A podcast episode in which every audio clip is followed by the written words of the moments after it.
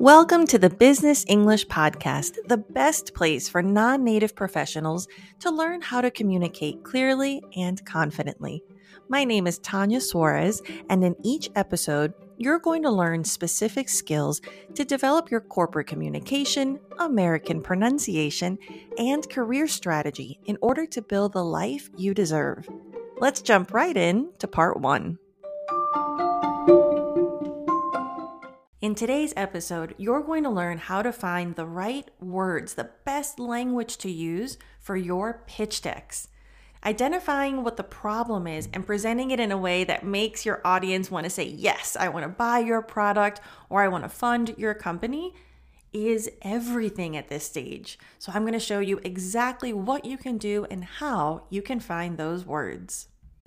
I've worked on hundreds of sales presentations, on pitch decks for startup companies, for all kinds of industries. And I can tell you time and time again the biggest mistake I see is that the creator or the presenter will use language that's important to them. And what I mean by that is you focus on what you think is special about your product, your service, or the company. I get it. I get why you're doing it. You know, especially if you're a startup, you've been, this is your baby, right? You've been a part of every process. You're excited about all the technology that you're using. If it's a product, then you know the material that it's made of and you know how long the process has been. All great, but that's not what's going to make the sale. That's not what's going to get investors excited about your company. So, what you want to do is you want to think about what do they want to know? What words do they have to hear to feel emotionally tied, to really identify that I'm the solution or I deserve that investment? So, the ways that you can do this um, the first one would be simply to ask questions. So, if you don't have time prior to it, even if you already have your pitch deck all done, ask a few questions before during that small talk moment before the presentation and see what words they use. How do they describe the problems or their experiences with similar products? So even if your pitch deck is complete, you can still use the words they're giving you during your verbal presentation. And then, of course, you could edit it later. If you have more time, you want to do that research beforehand. Um, hop on a call with the investors. You can ask questions to other people who are going to be in the meeting, maybe people who've already used your product see how they talk about it. And you're going to use that same vocabulary in your actual pitch deck. Another way to do it is if there's a product that's similar to yours, go and read the reviews. Because, for example, the website for the product or that other company's pitch deck, a lot of times they're going to use that same kind of business jargon. However, regular humans write the reviews. That's where the gold is. So go look at how the people in the reviews describe what they like, what they didn't like about the product, why they're choosing that product, and what their problems are. Use those words. That's how you're really going to be able to create more engagement. And it just makes people in the audience feel like, yes, you get it. Like, yes, that's exactly what I experience. Let me listen to how you're going to make it better.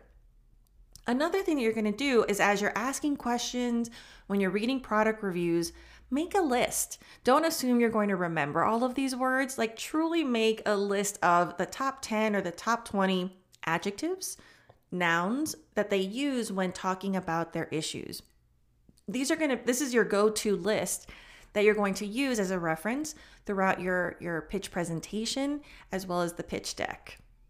You really want to target the emotions, the problems by helping them see that you understand their problems. They're also going to connect that you understand the solution and they're going to think your product is a better option. And this is something that, even on a simple level, for example, let's say you have a new product, I don't know, whatever, something portable, and you are so excited that it has double the battery life as the other similar product on the market.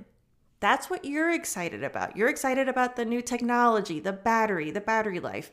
But if you do this research, if you ask questions, if you read reviews, what you're probably going to hear is people complaining that they always have to bring their charger to use this product. Or that if they forget their charger, then they can't use it and then there's no function, there's no value. So instead of saying that your product has long battery life, Or if you want to put that on the pitch deck, but then when you present it, what you actually are going to want to say is, now you'll never have to worry about bringing your charger everywhere. Or don't worry and leave your charger at home. That's going to make that emotional engagement of like, oh, good. I don't want to worry about charging my phone anymore or whatever the product is. And so this is what I need. So someone's going to respond more emotionally and more authentically with, I don't want to bring my charger everywhere, then this new technology doubles the battery life. So these are things you can keep in mind. And again, it's kind of a balance, uh, and depending on who's in your audience.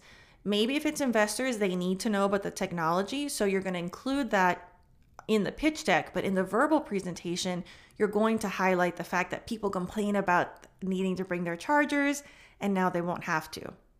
So you can include that as part of your storytelling, even if it's not on the actual slide.